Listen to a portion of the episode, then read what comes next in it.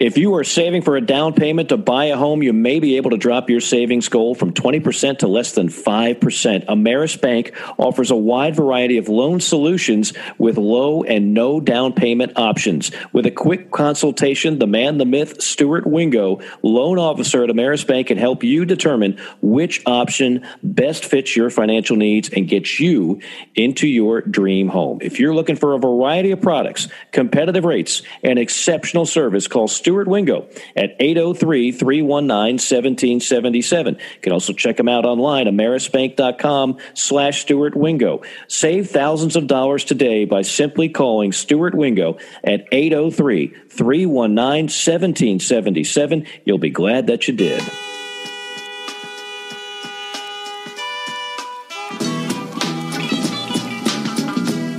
And now for an inside look at college sports with the men in the know, JC and Morgan. Here's Mike Morgan and JC Shurburtt. Welcome, everybody, to another installment of the JC and Morgan podcast. This is number 154 all time. Goodness, time flies when you're having fun. He's JC Shurburtt of 24 7 Sports. You know him as a national recruiting analyst, you know him as the proprietor of thebigspur.com. You know him from theater and the arts. You know him from a whole list of things that I can't uh, even get into in one introduction. I am merely Mike Morgan, a very shallow uh, parochial uh, career list. I, I call games for a living, and every now and then I, I talk sports, and, and that's that's what we do here on JC and Morgan. And uh, we we I, I, always feel guilty. I, I, can't help it, JC. When when we're off for a little bit, I feel guilty. I feel like we've let our audience down. You and the thousands that have chosen this podcast over the years to get some good football talk. Uh, it, it's it's not that we're slacking. I, JC has had a ton to cover with going back to National Signing Day and bowl games and everything else and I've been broadcasting bowl games and NFL games, uh, quite a few of them, as a matter of fact, uh, seven or eight in the last two months. Uh, in addition to everything else, college football, college basketball wise. So it, it, between that and the holidays, it's just been hard to get linked up. We don't have our producer Michael Haney with us because he's also tied up doing his thing. But it's good to be back, JC, and we got a lot to catch the people up on and, and a lot to talk about. Yeah, I mean, it's just uh, I've been looking forward to this episode just because you and I, uh, and you mentioned how long we've been doing this podcast. You, you and I have been talking about the rise of the Georgia Bulldogs uh, mm-hmm. uh, for the past five years. Uh, and, and, I know you've been talking it up, and I've been talking it up, and uh, to see them break through. Uh, and I know you being in Atlanta and me having deep connections to the state of Georgia as well, having lived there twice, we know a lot of dogs and mm-hmm. uh, sometimes, you know, we'll sit here and break it all down and analyze it, stuff like that. But then, you know, when you're when you're part of this and, and part of covering this game, there is a human element to it. And I just think of all the dogs for the last 40 years that, you know, maybe didn't make it until this happened again for them. Uh, and, and, I think about all my Georgia friends and their family and uh, you know, most of them, if you're my friend, you're a really good person. so you deserve mm-hmm. good things to happen. And I uh, just want to give a shout out to all those folks, the, the, the, the dogs that I know and their families and, and stuff that, uh, you know, this is sort of a dream come true for them and, you know, 40 years in the making. And so, uh, uh, just wanted to get that out of the way because we're going to sure. talk the football aspect of it. But, um, you know, that's, you know, when a program breaks breaks through, wins a national title like that, and, and you know uh, a lot of people that care deeply about it on a personal level, that then you're happy for them. You know, you're happy for them because it's, it's, special. It doesn't happen to every program. It's hard to win a title mm-hmm. in college football, um, and it looks like you know they got it done with hard work and uh, and, and, all of that. So that's uh, that's uh, that's my take on on on why I was looking forward to this episode just so we would, could talk about uh, that. Would you agree with me, JC, that it, it's even more special when there's a lot of heartbreak on the journey? And that's what Georgia fans have had the last few years. And you say, well, Mike, I mean, I'm not going to feel sorry for Georgia. They're a top five program and they've been going to SEC championship games uh, almost every year, and they've already been to the playoff. Uh, yeah, but the closer you get to the promised land and then get denied, and then when you keep getting denied by the same guy, Lord Vader himself, Nick Saban, and you blow – uh, three consecutive double digit leads for the first three losses. And then you take your generational defense into Atlanta this year and you get completely waxed and dissected. There was a lot for Georgia fans to feel like, oh my goodness, we're never going to get over the hump. And I'm here to tell you, living in Atlanta, if somehow they lost that game, the negativity that would have been boiling over this entire eight month off season would have been palpable and to the to an ultimate level because they really would have been they, they would have been going after Kirby. This is all a sweet, nice story now, but I promise you, if they lost again with that roster, which is loaded with guys who are about to be high draft picks in the NFL, then there would have been a feeling from a lot of Georgia fans. I don't think it's fair, but this is this would have been the narrative uh, Kirby's great, but he can't get over the hump. He can't he can't dethrone Saban. Uh, I'm not sure if he's the guy to do it. So now that all changes, and now it's well maybe Saban is on a little bit of a decline, and Georgia's not going anywhere. Again, the the the speed bumps in the road make this an even more joyous thing for Georgia Bulldog Nation.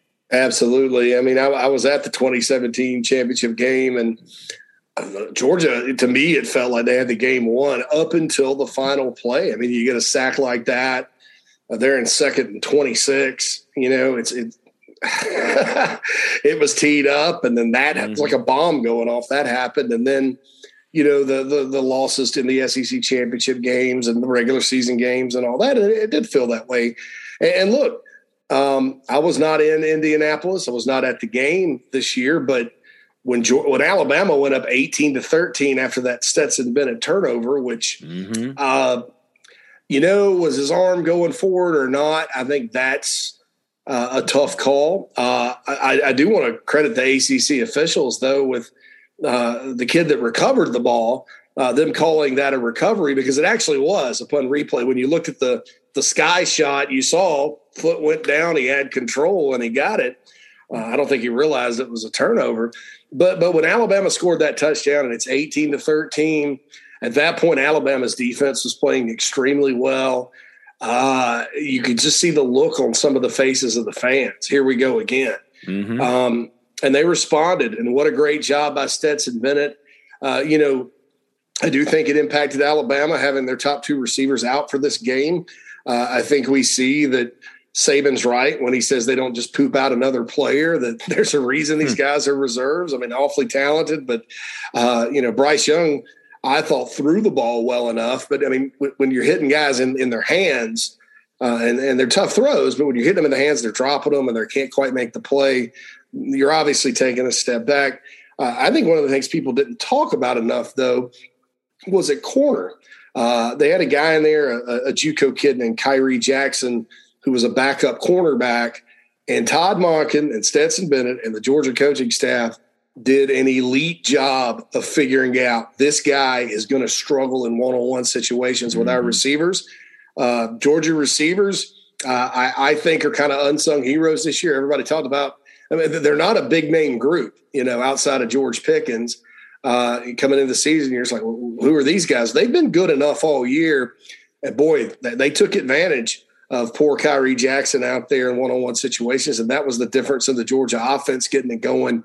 And then once you rejuvenize rejuvenize that defense, or Mike, you know, at that point, Alabama's chances of victory were uh, slim, and slim to none, and slim just walked out the door.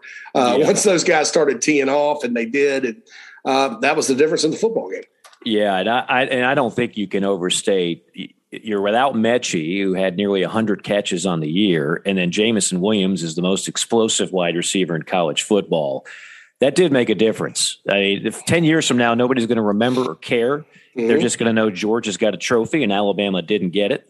Uh, but that that did change the complexion of the game. Not saying that Alabama wins it if Williams doesn't go down, but it does make a difference. And I got to say this again to go back to our classic uh, segment, hits and misses Uh, and I've, I've highlighted, I, I enjoy talking about my misses more, quite honestly, because that means college football threw us a few curveballs in what has become pretty predictable uh, I like being wrong in some stuff. That means that's good. Like, for example, you and I talk about all the time on this podcast. We don't come in with a rooting interest for any particular program or, or conference. That's not what we do here. Um, I think it's better for college football. Georgia won. I don't think there's any denying that. I mean, Alabama keep winning and winning and winning. It does become a little bit stale. Uh, so this was this was good to add at least another program into the mix. The, the, the, ratings weren't great, and you knew they weren't going to be because there's SEC fatigue. It's always going to be a better number when you have SEC Big Ten or SEC Pac 12. Fact of the matter is, a lot of parts of the country just they're turned off by another all SEC event, and, and that's fine. Nobody really, I can tell you that. I tell you this: no Georgia fan cares what the ratings were that no. game because the trophy still shines. But here's my hit, and I'm gonna I'm gonna brag on this a little bit because I saw a number of people, including some uh, prominent people, uh, one of which you and I know uh, from ESPN, uh, from his days that, that we shared in, in the Palmetto State. Uh, that that said, oh, you know, well, okay, after Atlanta, you got 30 days to go ahead and get JT Daniels ready because clearly Stetson Bennett's not going to win you a title. There was a lot of that. That was a popular take nationally. Popular, popular take. And I'll tell you this I know a lot of Georgia fans that also felt that way. Um, I kept going back to two things. Number one, uh, I can be critical of Kirby as much as the next guy, but I do think he's got a better idea of personnel in that quarterback room than we do. He sees them every day. There's a reason why JT Daniels was not starting, and there's a reason why Stetson Bennett was. Number two, how often have I been telling you Stetson Bennett, Stetson Bennett was not the problem? Stetson Bennett's a good quarterback. I've been saying that for four months. And even after the loss to Alabama, that was just a popular opportunity to tee off on that kid. Where did they lose that game? They lost the game when the defense gave up five consecutive scores, four of those touchdowns. That that heralded generational defense got picked apart on one particular day. Now, obviously, they made a decision we're not just going to rush for like we were able to do against everybody else. Alabama's offensive line has come to play. So we're going to have to get a little more creative. And they did. They blitzed, they came at the Heisman Trophy winner, Bryce Young, from multiple spots in multiple ways. And at times, for the first time this year, uh, for a kid that's unflappable, he was a little bit flapped. And Stetson Bennett quite frankly, outplayed him. So give credit to Stetson Bennett and give credit to Kirby Smart, who didn't listen to all the people. Because that's another one. If they lose that game, then they're going to yell at Kirby Smart and and tell him he made the, the mistake in personnel. The mistake was quarterback. You should have started JT Daniels. We would have won it if you started JT Daniels. You would have heard that for eight months. Uh, thankfully, we didn't have to hear that. And Stetson Bennett yeah, he made a big mistake. And then he came back on the next two drives. And I thought for sure they were going to go conservative. I thought for sure Kirby was going to go into Todd Monken's headset and go, just keep it on the ground, man. Let's not let's not lose this throwing the ball. And hell no. They just start open it up, throws the 40 yard touchdown right on the money. So uh, kudos to Stetson Bennett. I, I, don't want to get into the story again of Bennett. Everybody knows it by now, but that, that, they did everything they could to keep that kid buried on the depth chart. they just kept bringing in quarterbacks through recruiting and transfers. And when the dust settled, he was the guy left, and he was the guy that won you a natty. So congrats to him. And sometimes that it's football. Sometimes it's your best guy. And then I, I talk about this a lot. I mean, look, there's no question that recruiting and player development, because some people think that all these guys Georgia had this year just showed up on campus looking like the Incredible Hulk and uh, running fast like Predator or whatever, you know. uh, I remember there was a, my dad used to watch horror movies, right? There was a horror movie called Rawhead Rex. And he said the scariest thing about Rawhead Rex was Rawhead Rex could run you know, because all these other other you know, Jay, your Jasons and your Michael Myers and you know, your the Blob or, or the Thing or whatever. They were slow, very slow moving. You know, uh, in a way that's more dramatic. Rawhead Rex can run, so they got a bunch of Rawhead Rexes on that on that defense, and they didn't become that way overnight. But the bottom line is they came in with a high floor, and Georgia's staff got them to their ceiling. And you know, as a defensive unit, Uh, they worked in, in, it was like a symphony. It was they worked in harmony all year, with the exception of the Alabama game in, in Atlanta. But you know, just just the timing of it and the speed and the and the blitzes from different spots and you know, Channing Tindall. There's a guy that you know was a was a mid four star guy out of Columbia, South Carolina. They came in and won a battle for. Uh, was a backup until this year, and look at the impact he had rushing the passer from the linebacker position. I think Nakobe Dean may be the best player in college football. Uh, and if it's not him, it may be Jordan Davis. And that's hmm. nothing against the Heisman Trophy winner because the Heisman winner, you know, you can't, sometimes you're not going to have a linebacker or a defensive tackle winning that award. Uh, but you look at Nakobe Dean, you know, there, there were one, you know, there was one play Alabama, I remember it's a sweep around the edge, and, and Kobe Dean had gotten caught up on the other side of the field, or maybe it was a little flare pass or something. He runs all the way across the other side of the field. And what normally, if you didn't have Nakobe Dean there, that could have been a 17 to 30 yard gain. It was six.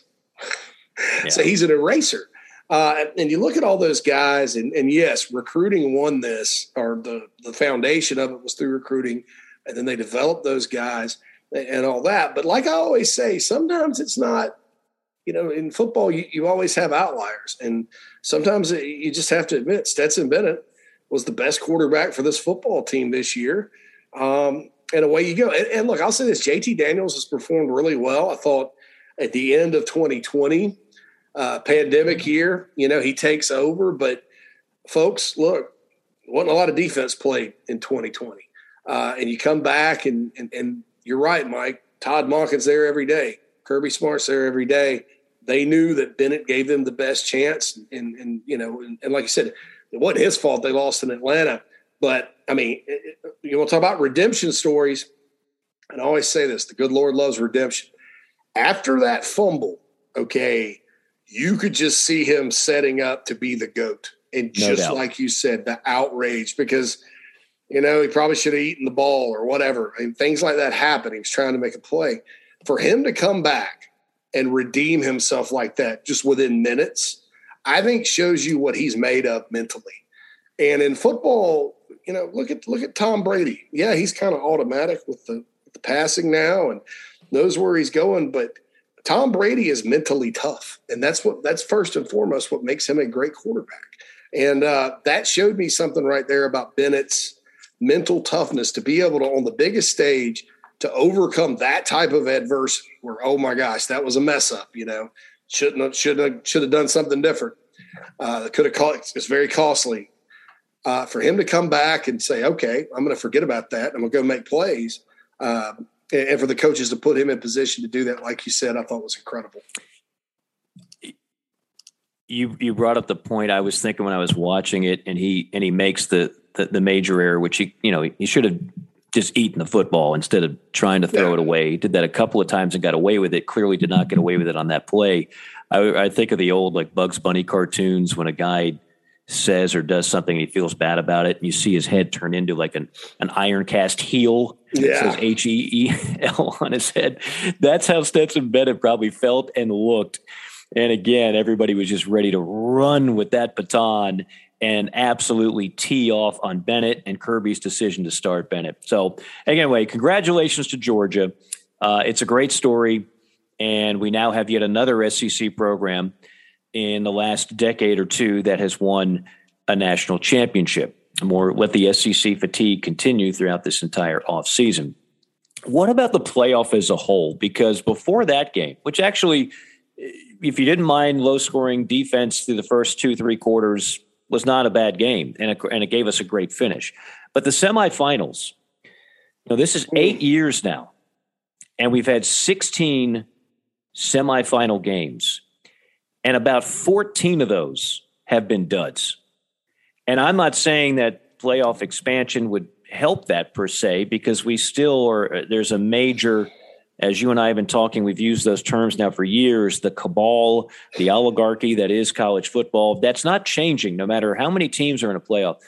But I am concerned a little bit about college football from a national scale. If we keep having lackluster semifinal games, uh, it, it, it's just going to turn people away from the sport. And I don't know how to fix it per se, but once again, we've got two teams that basically get thumped in the semis. Yeah, I mean, I'm trying to think. So, who were the best games? Probably. Well, uh, there's probably. I could make a case for three. Probably the Urban that, Meyer Ohio Ur- State. Upset. Urban Meyer Ohio State beating Bama the first year, but that's kind of out of people's mind. I, you know, 2017 Rose Bowl with uh, Georgia and Oklahoma. Classic. Uh, everybody, you know, 54 48 loves that. Everybody that loves points, love that one, right? Um, and then Clemson, Ohio State in the Fiesta. Uh, I guess it was it was 19 uh, when Clemson came back and, and, beat them. Kind of controversial call or whatever. Right. Other than that, you're right. It's been blowout city.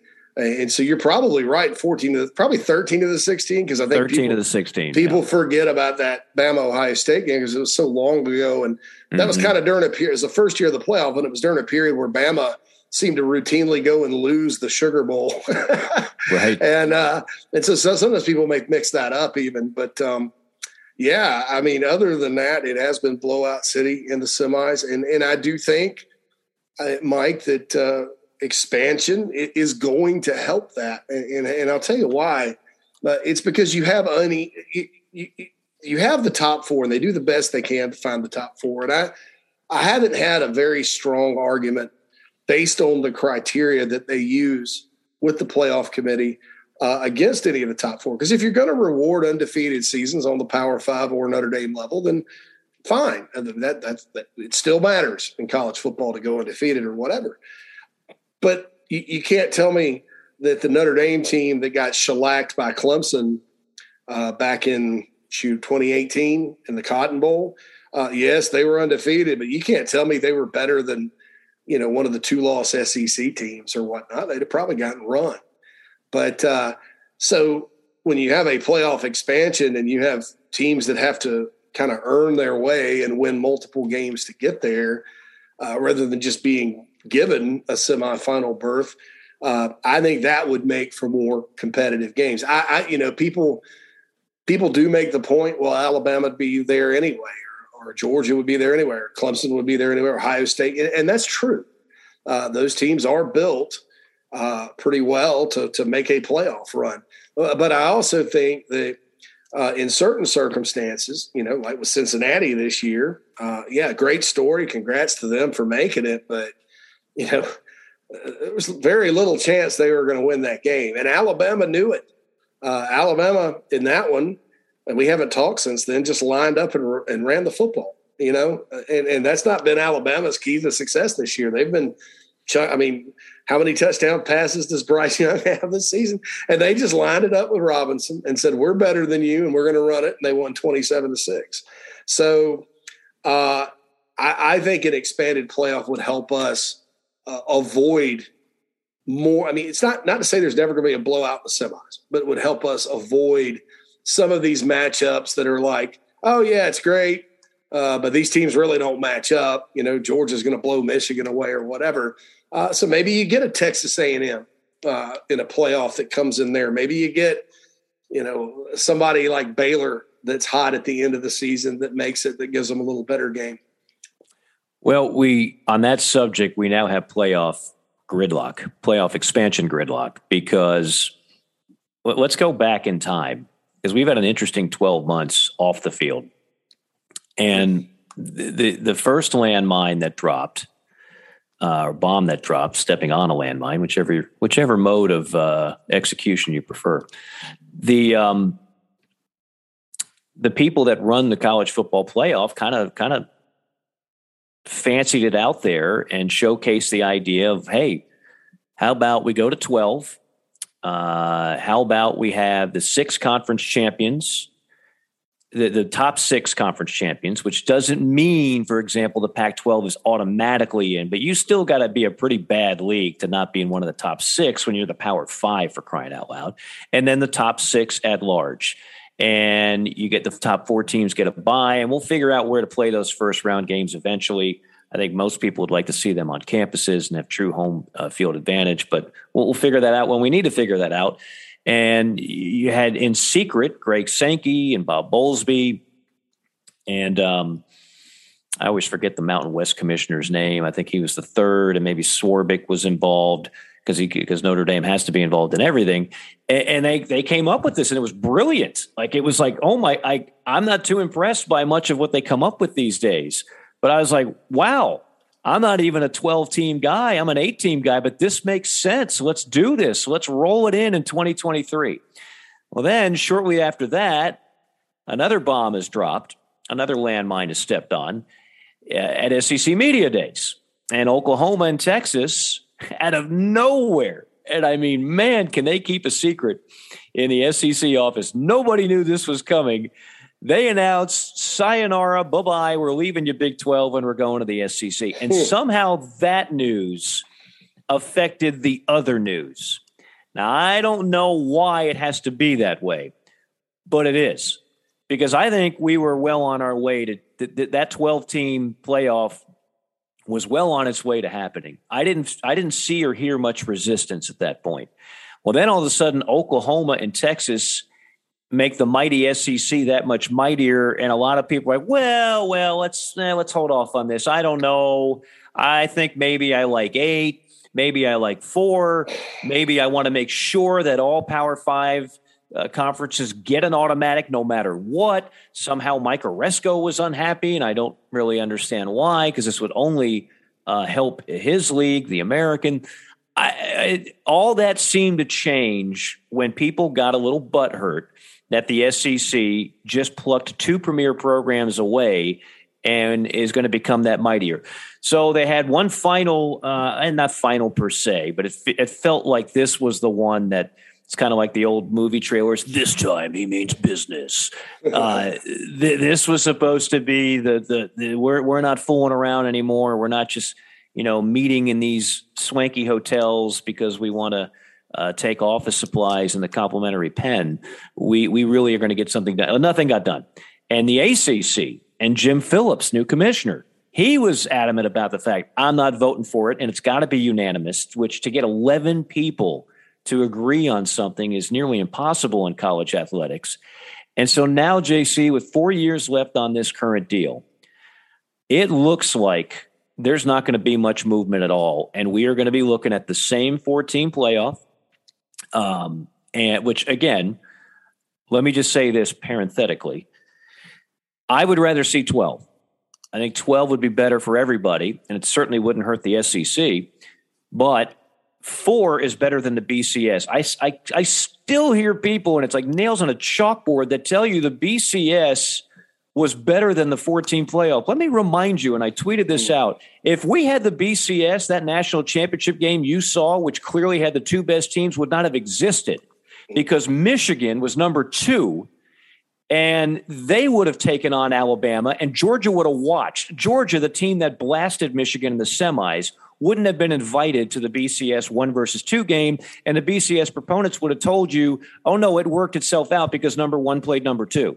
That's the rhetoric you had for for 20 years of that god awful system. So anyway, I'll just end on this note.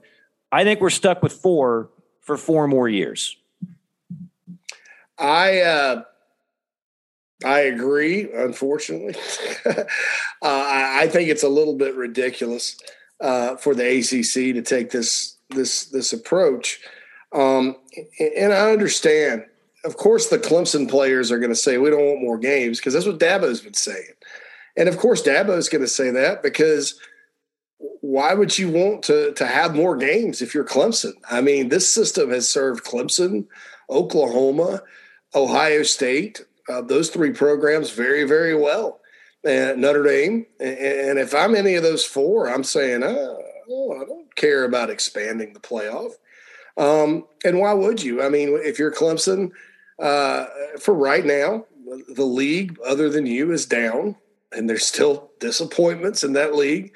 Uh, you know, you, you go through that league, all you get, you go and win the game in Charlotte at the end of the year. Uh, you're in the playoff, and, and, then you you got a semi, and then you got a championship game, and that's that's a whole lot different than having you know a quarterfinal matchup uh, on your home field, and then having to go beat another good team and then getting the championship after all that. So it's um, it's just one of those things that you look at and uh, and of course they're going to feel that way. Uh, of well, course, but I, I, don't think it serves any of the other 13 teams in that league at all uh, to use that uh, to use that point. No, and I don't. I don't really even think it's. I don't think it's good for any other conference.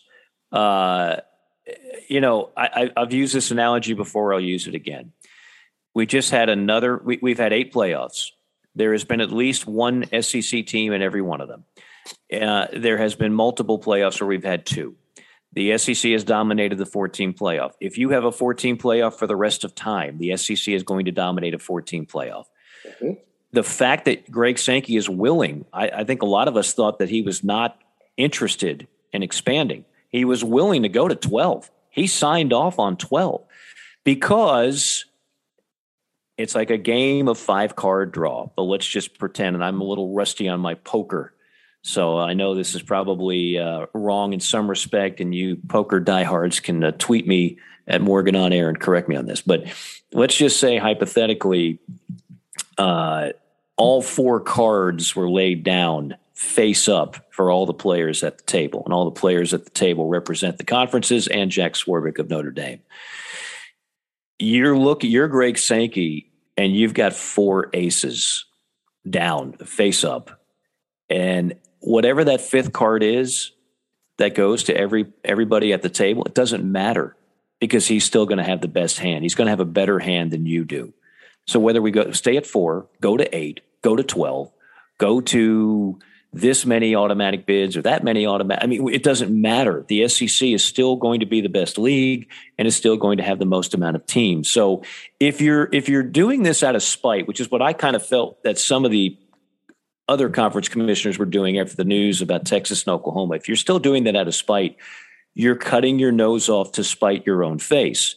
You're not accomplishing anything by keeping this at four because the SEC will be just fine with four. It's the other leagues. I mean, the Pac 12 has been non existent in this thing. The Big 12 just had another year where they weren't in it. The ACC just had a year where they weren't in it. How in the world could staying at four be beneficial for anybody else? I, I just don't get the logic there. But I've been I've been blind to things before. I'm definitely blind to that. Yeah, yeah. I just I don't understand it because I mean there, there's going to be a year where somebody in that league, we at Florida, like, like we'll use Florida State for example. Man, Clemson and FSU are in the same division. Uh, with as weak as the rest of the league is, if you're an 11 and one Clemson or 11 and one Florida State, you lose to the other team. Uh, you're not getting in the playoff. I mean, a 14 playoff. Um, Whereas, you know, in a 12 team playoff, you may get in and you may have a good enough team to go win it. Um, so I, I, just don't know that it serves anything. And, you know, there's rumors that this, uh, you know, this sucking of the thumb and crying like a child uh, is so they can force Notre Dame into joining their league as a football member. Uh, and I don't think that's going to work. I mean, I, uh, I also know this when, when the contract actually comes up, you know, it doesn't have to be unanimous. And the ACC, I, I, see no way that the other leagues, including the group of five schools that are that are in, you know, that are part of it, uh, I see no way they don't vote to expand. Because if you're if you're a group of five, the 12 team is absolutely the most accommodating thing you could possibly have. Because, Mike, there's a chance uh, under that format that you can get two teams into the playoff if you're the group mm-hmm. of five in certain years. In other words, mm-hmm. you know, the, the, the Pac 12 champion, maybe there's an upset or something. And, uh, you know, the, you've got two of the highest ranked, six highest ranked conference champions. So I, I thought, you know, and again, I was with you. I wasn't necessarily down with 12, but then once I saw the ins and outs of it, uh, you know, I was like, well, that's, uh, that's a pretty good deal. For, it makes everybody happy. And it kind of, you know, the, it, it, it, means that there's so many more teams. Uh, we're sitting there in December, and there's so many more teams that have a shot. Um, and if people are worried about you know fans losing interest or whatnot, then then obviously that's a that's a way to fix it. Because yeah, you're talking about the 12 that make it, but you're also talking about you know eight or nine that have a shot there at the end, and, and everybody's still engaged. So yeah, that's just my take. I don't think it's. I, I think it's very short sighted um, of the ACC. I wouldn't be surprised if there's an ulterior motive. that has to do with Notre Dame, but I think that's not really the way to go about it if you're that particular league. Yeah, and I don't I don't think Notre Dame is moving. I mean, Notre Dame, if you think they're moving, like you you've watched one too many John Cusack movies where like he's not supposed to get the girl, but you know he, he plays the stereo outside her bedroom window, and all of a sudden gets the girl. Like it, in the movies, that works out where you know you've you you somehow you some way you make the impossible happen. I, Notre Dame has just had no interest in doing it. I, I don't imagine they even had a chance to test the waters, right? They had the the year in the ACC, and even after that, they decided, no, we're good. We're we're we're just fine where we're at. So I, I don't think that's happening, and uh, I think the the only drama left now is how long will it take Oklahoma and Texas to strike a check large enough to for the Big Twelve to say, okay, you can go now. Like we, we, we you, you can we let's not. Uh, Let's not be in a in a dead end marriage where one spouse is sleeping on the couch and you know you avoid each other uh, in the kitchen like you're just you're, you're let's let's go ahead and, and make this official um, but i don't know maybe this slows that that down as well so we might have to wait on both fronts i thought for a while that 2023 was going to be a landmark year and maybe this was pollyannish on my part but i, I thought 12 team playoff oklahoma and texas jump ship and join the SEC, and we kind of have like a college football reset, if you will, and and make the sport better. And I don't I don't know if that's really going to happen now. Uh, some people would tell you that we are better off with a transfer portal that has never been uh, more emblematic of NFL free agency than it is. Some people would have told you that the time has come for NIL and to have these uh, manipulated and exploited college athletes uh, truly get uh, their fair market value is the term, and I use that in quotes. So here we are, and what did what did JC and I tell you Uh, over a year ago when this conversation was going? If those two things happen, you college football and college basketball, as you know it, will never be the same. It will be the wild wild west, and that is exactly what we have you can't tell me this doesn't resemble pay for play when you have recruits that already have NIL deals in line. Uh, the transfer portal is just now, it's like you don't just recruit your guys, you pluck guys from other schools. And with not having to sit out for a year, it's just open season. So now, look, I'll roll with the punches no matter what. I'll love college football no matter what. I'm not sure if this is good for the game, though. Well, uh, it's interesting. Um, and, and, it's going to take a, a, couple of years for it to kind of smooth smooth out, right? Uh, I, I, think that the portal, uh, it, it's working for some schools, um, and and not so much for others. Uh, I, I think that when you look at a situation like Arkansas, where you know they lost 14 guys now good for them. They, they got one of those guys, uh, Hornsby, their quarterback of the future, came back. Uh, so, it, it, you know, it's hurting others. Um, who it's really hurting, though, I think, is is a lot of players, Mike, that still are not uh, that they haven't gone from being recruits yet, uh, and they're they're kind of addicted to the recruiting end of it, um, uh, and and they're not very good. and and they're getting in the portal and ah, they're either going to have to go down a level or two levels, or they're going to be out of the game.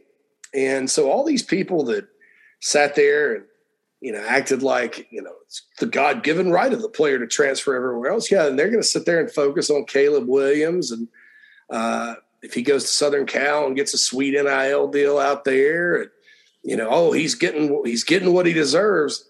Uh, but as I've said, a lot of that narrative is is wrongfully focused. And it's amazing because you know you, a lot of this is in the name of quote unquote social justice and things of that nature, uh, and that's supposed to be inclusive uh, for the masses. Uh, and a lot of this is focused on the three percent of college football players that can go anywhere and play, mm-hmm. Uh, and and you, you have a whole group of guys that cannot. Uh, and so I'm curious to see I thought the numbers were reaching up to the 14, 15, 16, 1700 players in the portal, right? This time around. Uh, about 30% of those had found new homes. I'm curious to see what that's like in August. Uh, and to see if maybe that narrative doesn't start to change a little bit. People are like, whoa, this is not that good uh, for players. Um, you know, as far as how it impacts the game, there, there's also, uh, it's changed recruiting uh, quite a bit. You know, in other words, you can actually carry less people on your recruiting board. Uh, you know, in other words, like, okay, so I, I, need I need a tight end, right? Oh my gosh, need a tight end. Uh, best tight end in the country. My, my school's in on him. Uh, I'm going to recruit him and, and dump all my resources into him and try to sign him. Well, now, whereas if I if I swing and miss on that kid, I'm kind of looking at myself going, man, look at all the other tight ends I probably could have had that I didn't recruit all that well. Uh, shoot, I messed up. And so, you know, previously you still had to keep some guys warm. Now you don't. You just say, okay, well, we missed on this guy out of high school.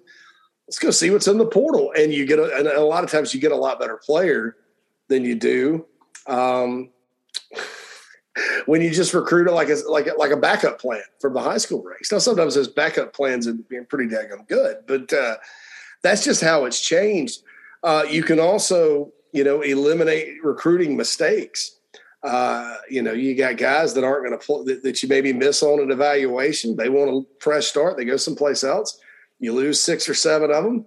Shoot, you can go hit the portal and sign six or seven guys that, that, that have proven they can play at this level and so that's that's going to create stronger rosters for a number of teams uh, on that end. So, you know, is it good for the game? Probably not. Uh, I think that you know once we start seeing massive amounts of transfers and in certain schools just going and raiding their fellow conference teams uh, and and I, I, think if LSU, I think LSU and Arkansas is an interesting uh, potential case study for this, Mike, because Arkansas had a lot of players from Louisiana, and LSU lost a lot of guys off their roster.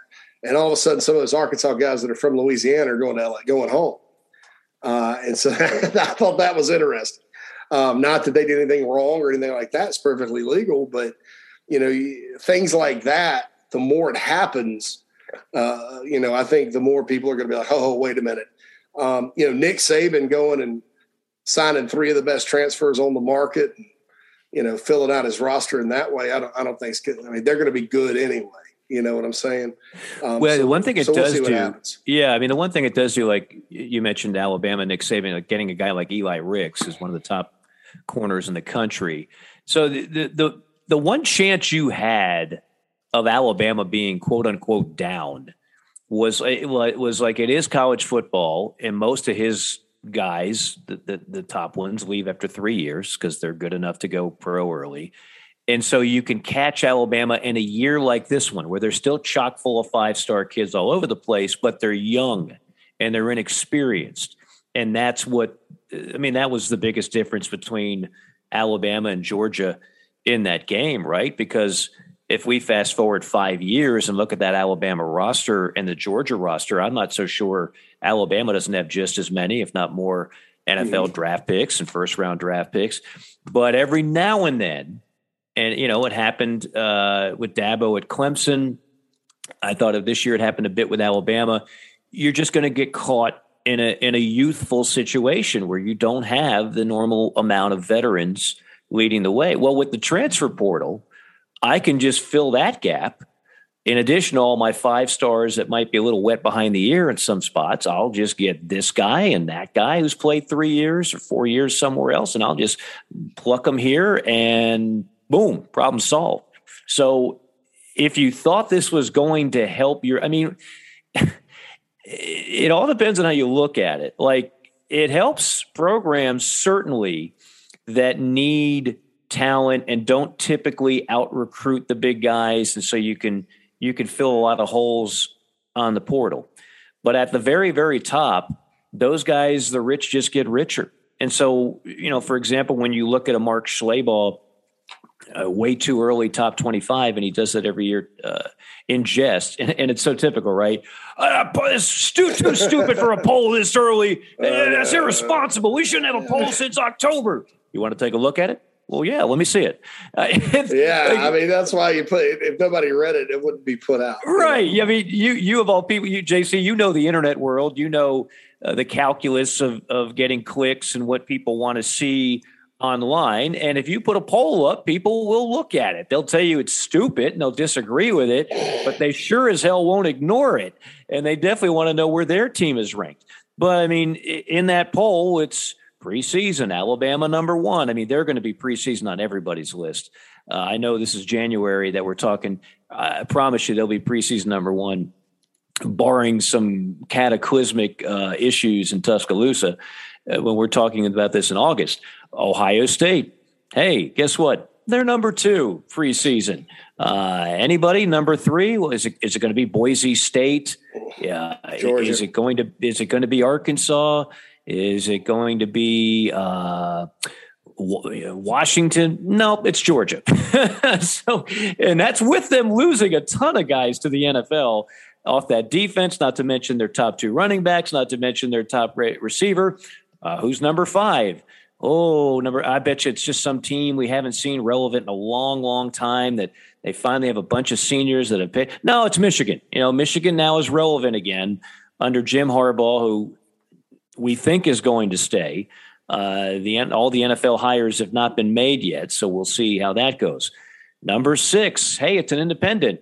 An independent. Wow, uh, is it uh, New Mexico State? No, it's uh, Notre Dame.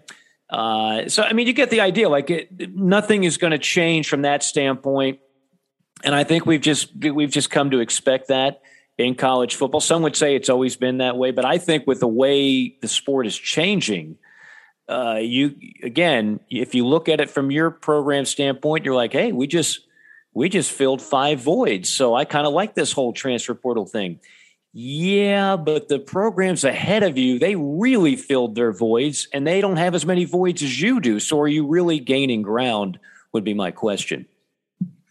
Yeah, and then it just kind of depends on who you are, uh, in my opinion. I, I think that and, and, what your needs are. I, I, I think for certain programs, uh, hitting the portal can can work out well for them, especially you know, not so much going and getting the the five star guy that's been in Alabama for three years that's never played, uh, but maybe you go get like the, the, you know the top player in the FCS, uh, and he comes in and can help you and that kind of thing.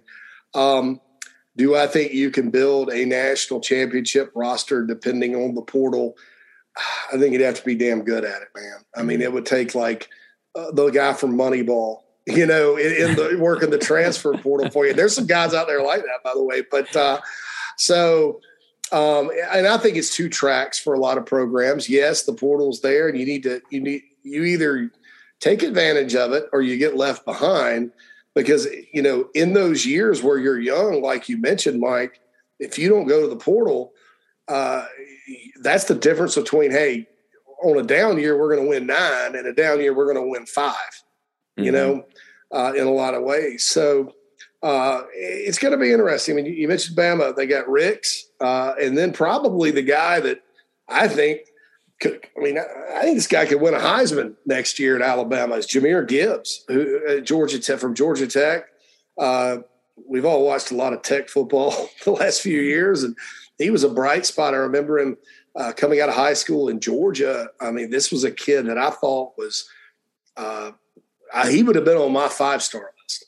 Uh, mm-hmm. And he goes to Tech and is part of that massive rebuild and all this good stuff. But then, you know, now he's going to Bama and, and he's playing behind that offensive line and he's playing with a dynamic passing game with Bryce Young. Uh, so I'm curious to see, you know, his production next year yeah. and no, all that. So you know, Bama got two guys, uh, but man, those are two really, really good ones. yeah, surrounded by you a bunch of blue chip guys. And, yeah. and, you know, I know we have a lot of uh, uh, listeners in South Carolina. What kind of goes counter to everything we're talking about is a unique situation like Shane Beamer, who's already proving to be a great recruiter and, and, and certainly has momentum the way the Gamecock season ended. But when you have a, a connection already with the school you came from, with a blue chip quarterback – that didn't have a good year, then boom, a Spencer Rattler goes to South Carolina. That's the kind of recruit South Carolina hasn't been getting at quarterback in a long, long time.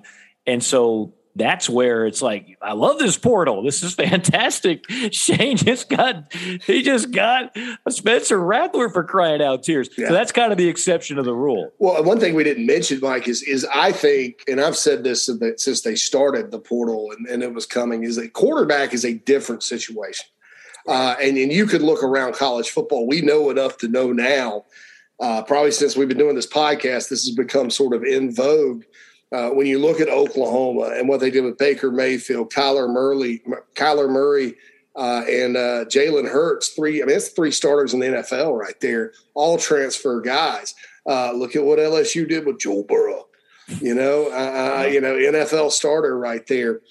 so the, the the quarterback position is a bit different, um, right? And you know, because a, a, lot of these guys out of high school, they'll sign with an Ohio State. And, you know, they all, every quarterback thinks they're the best, you know, and I'm not scared to go compete against these guys. It's like, what are you crazy? That they get there, they, they work hard and they're good enough, you know, three years in to go, you know, play really well, but they just, they can't get off the bench because you got, you know, another guy in front of you that's just a little bit better.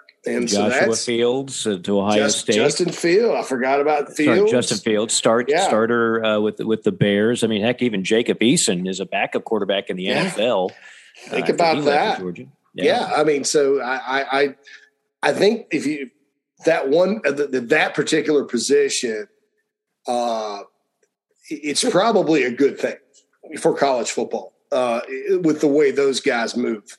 Um, because I, I, I do think that you know, there was a situation where, you know, you had, you know, probably seven of the top 10 quarterbacks uh, at face value in college football playing for two different, three different schools. I mean, that's, that's not, that's not a good way to have a competitive balance, you know, but, uh, mm-hmm. so I, I, think that's one position, you know, when I'm, when I talk about the, the, the ups and downs of the portal, I, I did want to make it clear that quarterback's really not a part of that discussion because I think it's worked out so well for so many players and so many programs, uh, even before it became the Wild West this year, uh, that I see that trend continuing. We should point out, uh, as as we always do. I know we always have new uh, people downloading and listening to the podcast. This is not this is not like our farewell until the start of the 2022 season. Mm-hmm. We we do this throughout the off season, and we'll probably uh, have a chance to be even a little more consistent as uh, time allows now with uh, a little bit of a uh, breakup in the schedule in terms of what we have to do during football season. But w- w- when you look at the top stories that we're going to be talking about leading up to the start of the season, now you've got another recruiting cycle to follow, JC. But correct me if I'm wrong. Uh, so much of that now is kind of anticlimactic, right? Because what is it? I think the number used to be like 80% of the top 300 kids sign early, and then of course you got all the transfers. So what are we looking at? What are you looking at for the next signing day, mm. which used to be huge? Used to be like a blockbuster deal. Uh, over the next couple weeks, we'd be tracking official visits, and then signing day right around the first week of, of uh, February. Yeah, very few people uh, are available right now. They, they, most uh, from the high school ranks, most of them have signed. Uh, and, and, and, here's another thing about the portal, Mike, is with the transfer portal, you, you don't have a signing day. Uh, you could sign anytime you want from the portal, and uh, a lot of the guys uh, aren't even signing; they're just enrolling at their new schools for spring semester, or they're waiting, or whatever. Uh, and unfortunately, and that this is another unintended consequence for our people out there that you know want to you know believe in all this opportunity and all this stuff you know this is this is what's unfortunate there are high school players that normally, right now, would be getting looks uh, and college scholarships and life changing things happening to them, and they're not because schools are like, well, we're, we're kind of at the end here. Uh, let's go see you and get out of the transfer portal because we need depth here, and, and, and let's just go get that done. Uh, and you get a better player for right now. Uh, and the other thing is too, Mike, the portal. A lot of a lot of people have to adjust their thinking a little bit here because a lot of times I think people just assume transfer. Oh, he's got two years, one year. It's a one and done. It's like a grad transfer. No, no, no. Their team's getting guys with four or five years of eligibility left, and that. So what's the difference between getting that guy who you loved last recruiting cycle but went elsewhere, uh, getting that guy or taking a flyer uh, on a freshman that you're unsure about.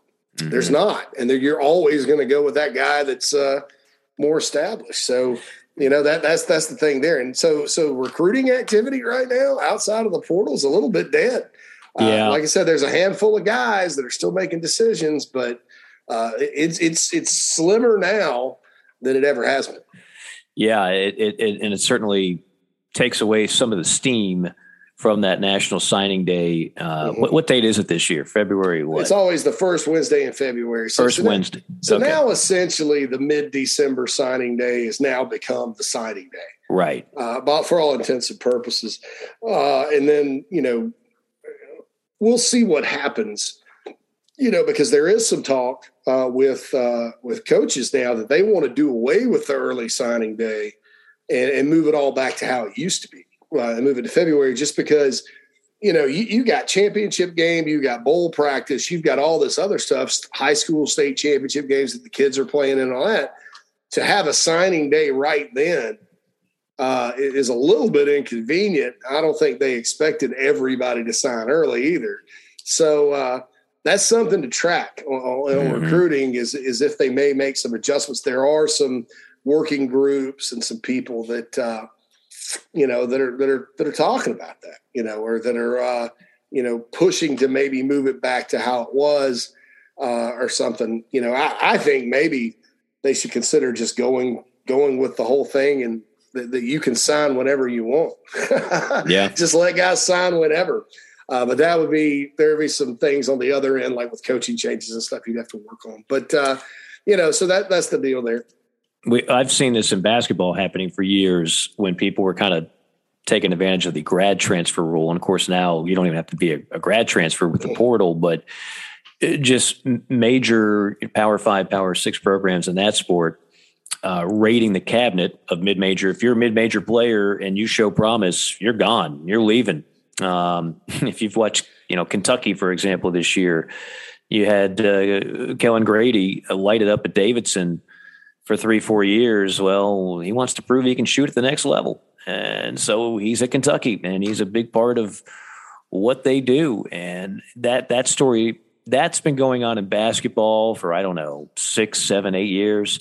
It's now in football. Um, you know, I had the the bowl game in Orlando, the Cure Bowl between Coastal Carolina and Northern Illinois, is one of the more entertaining games. Um, and the officials on that one, unlike the officials who did not cost the Cowboys the game. The Cowboys cost the Cowboys the game yesterday in the uh, wild card. The officials certainly dropped the ball at the end of that uh, Coastal Northern Illinois game, but that's a whole other story. But they have a kid, Grayson McCall, right, who's been one of the faces of, of kind of the underdog faces of college football the last couple of years. I was shocked he didn't leave. I mean, there were all kinds of rumors, and he mm-hmm. could go somewhere and clearly play at a Power Five school now and he he's going to stay at Coastal for another year. They've got something special there, great coach, great culture, great everything. But that's the exception of the rule. What we're what we're going to see now is is group five. If you show if you prove you can play, especially if you're a quarterback, you prove you can play. Uh, the phone is going to be ringing off the hook. You know, you're going to be you're going to be bombarded by Power Five coaches that say, "Come here, and you can do it in the big time." So it's it's it's gonna it's gonna hurt Group Five more than anybody, in my estimation. Yeah, and some FCS too. I now basketball you mentioned. I I think that sport's going to more of a free agency type model all all the way around. I, mm-hmm. I, I just don't see how, given the transfers that that they were willing to do with penalty. now that yeah. you get a free one, oh shoot! Yeah. I mean, and uh, you know, uh, I'm on the radio in Tuscaloosa with Barry Sanderson and Wimp Sanderson, who you know, and those guys mm-hmm. obviously know a lot more uh, college basketball than I think. Maybe at least I do. I, I know you. You kind of know a little bit more. Oh, they're they're great. The they, they, both they both coach. They know what it's like to have and, to recruit. And they they've talked to mid major coaches who their new recruiting philosophy is hey, come here. Uh, and then if you're here three years, I'm going to develop you into a great player, and then you can transfer uh, to whatever. I'll help you get to whatever uh, right. major program you want to go to, high You're major feeder system, and you become a feeder system, and that's uh, mm. crazy, right? That's tough, you know. And uh, you know, basketball it, you know, I think it's going to be a different, a little bit different animal. I, I think football, once people start to realize, you know, 30% of these guys are all that get picked up, I think you're going to start seeing players a little bit less hesitant to enter the portal uh, just because, you know, in, in, in, in football these days, they, they don't cut anybody anymore. They don't run anybody off or process anybody. Uh, most schools in writing have guaranteed scholarships for years uh, and all that. So if you're looking at, hey, I'm going to stay here and I, I, may have to work to get on the field to play special teams, or I can enter the portal and probably nobody will pick me up. Uh, I think I'm going to stay and play special teams. I just, you know, I and I think that's the that's going to be as we get more data to it, and it shows, hey, this is not in your best interest. Uh, you're going to see a smaller portal uh, as it relates to football. Right now in basketball, even if guys have to go down to like low major, they're still getting picked up. Uh, you know, by and large, basketball will they'll take you. You know, uh, football's a, di- a, different story, and I think once we get the data on that, uh, you may see some pause uh, by some of these guys that are you know always anxious to get the portal as we wrap this up, um, we don't have a, a transfer portal for coaches. They can get up and leave whenever they want. We did have some movement with head coaches and coordinators. Uh, what are some of the moves that you thought were the most interesting, intriguing, maybe even head scratching? Well, uh, you know, obviously the Brian Kelly to LSU thing and, and sort of seeing him put together his staff, uh, I, I, thought was interesting. And uh, I would caution people because I think that the tendency, and, and I've, I've done this with almost every LSU hire, except Ed Orgeron, uh, is to scratch your head and go, this is kind of a Midwest guy, right? He's uh, he, he has no connection to Louisiana. He has no connection here. Well, uh, Nick Saban didn't have a connection to Louisiana right. when he got right. there, and he was a Midwest guy, right? Uh, and same thing with Les Miles. Les Miles, the Michigan man, he was at Oklahoma State, uh, took the took the LSU job, and then both those guys won national titles. So, uh, and Brian Kelly's point uh, to take this job is he, you know, he wants to win a national title. And this is why, you know, a lot of people give Brian Kelly hell about how he left, especially, you know, you walk around Chicago and they're, they're they're not as mad at him as they are if you're like the Bears or the Blackhawks coach, but uh, they're they're still mad. I can't believe that Brian Kelly just up and left the way he left. I just didn't like that, and I understand that because it was unfortunate that, that, that, he bolted that way. Uh, but but he's also a guy that spent ten years. He's not a Johnny come lately. Yeah, he spent ten years at Grand Valley State.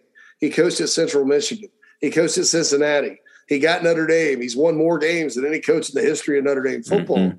Uh, so, so if you're in life and you're a coach, this this is your life. So, so there's two things. You know, so what what can you what's next to accomplish? Well, you can try to win a national championship at Notre Dame, but I think he feels like there's a ceiling, and there is right now on that program. Uh, just because of their admissions, who they can recruit. It's been the same story there since Lou Holtz left.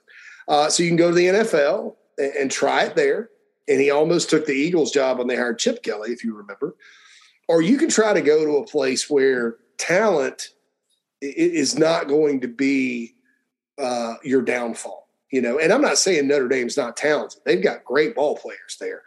They just when they go when they get into a matchup uh, with a team like an Alabama or, or a Clemson when they were rolling like they were, or with let's say they played Georgia, that gets problematic in a playoff setting for them at LSU, that's we all know that's not going to be a problem. LSU can recruit itself. Uh, you you can sign the top 25 guys every single year uh, from Mobile, Alabama to Houston, Texas, down I-10, and uh, create a national championship team. that's how yeah. that's how good of a spot LSU is in. And um, so, so I would I would caution these people that are like it's not a fit, it's whatever. It doesn't matter at that school this guy can coach football. They went out and hired the best coach they could. That's kind of the, the MO of the AD there. So um, yeah, don't don't count him out. That's all I'm saying. It, it's real easy to, you know, look at, at a Billy Napier, for example, and say, this guy, you know, SEC bloodlines, coach for Saban, knows what knows the South. and say that's the better hire.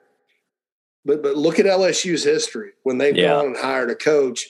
Um, you know, and and you got to think hope if you're LSU, it's more of a, a Saban or Miles type hire than a, a, a Gerry DiNardo, who also was a Midwest guy that they hired a while back. So that, that's my point there. Yes, and you don't need a thick Southern accent that uh, Coach Kelly has apparently developed to, to be successful at LSU. And you know, for years and years, Alabama said we need a Bama guy, and they went after Mike DuBose and Mike Shula, and Nick Saban had absolutely no ties to that state and has become the greatest coach in the history of the sport at Alabama. So so much of that is is completely overrated. I'm I'm with you on that. I got to say kudos to Gene Chizik, who I don't know well, but I've met him on a couple of occasions uh, when they were getting done with their studio show, and I happened to be in Charlotte and just sat and talked football for hours in a hotel lobby with him and, and Chris Doering, and uh, couldn't be a nicer guy, an authentic guy.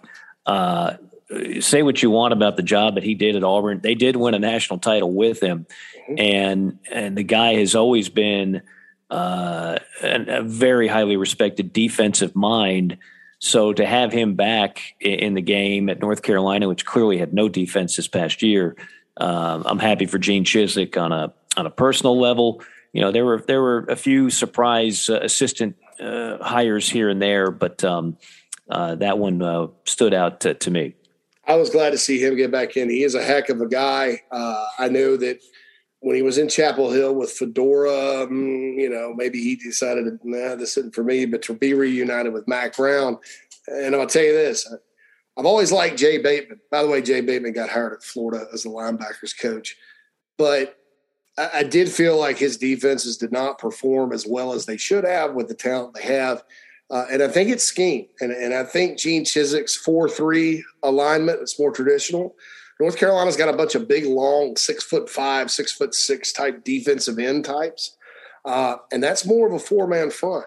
Uh, so look out for the Tar Heels under Chizik next year to maybe make a move on that side of the ball upper. They weren't very good this year, but they got a lot of good young defensive linemen that are tailor made for what the Chiz likes to do on defense. And and I join you in congratulating him, man. He's a terrific guy and uh, you know somebody that really deserves good things to happen. No doubt. Uh, good things have happened during this podcast. I like Absolutely. to think. Yes. I think this was a lot of fun. We laughed. We didn't cry, but we got emotional at times, and uh, we had a, a, bunch of different things we've been waiting to sound off on, and had way too long to think about it. We won't have uh, as much a uh, interim between the next one, and much like we did last off season, we'll we'll get some good guests on here as well. In fact, I'm working on uh, getting Commissioner Sankey on here to uh, talk a little college football if we could make that happen, as well as uh, some of the other, you know, voices uh, in uh, in college football to uh, to join us throughout. JC survived. By the way, we had snow yesterday in Atlanta, so don't say that us Southerners that are still here in the South aren't tough because by golly, we survived snowpocalypse 2022 in the ATL. I mean, there might have been uh, close to two inches of that stuff. And I still got in my car and picked up a pizza, and I still went outside and got my mail. I was not going to be deterred.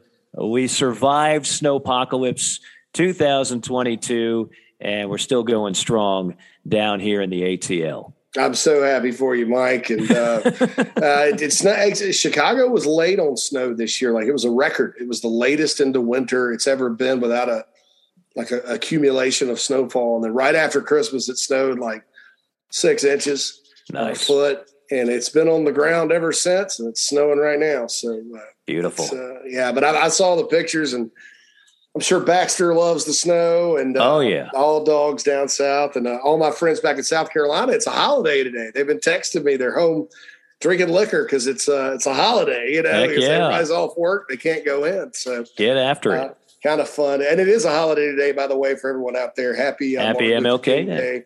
Absolutely, and obviously, uh, you know, MLK and his message stands the test of time and, and, speaks for itself. So no, no doubt about that. Uh, JC, as always, have enjoyed it. Uh, we'll see if we can get uh, Roundup Haney uh, next time to do some producing for us. Uh, in the meantime, we thank everybody that uh, tuned in and listened today. And we look forward to having you on board throughout the rest of 2022 on JC and Morgan. For JC, this is Mike. So long for now. We'll talk to you soon.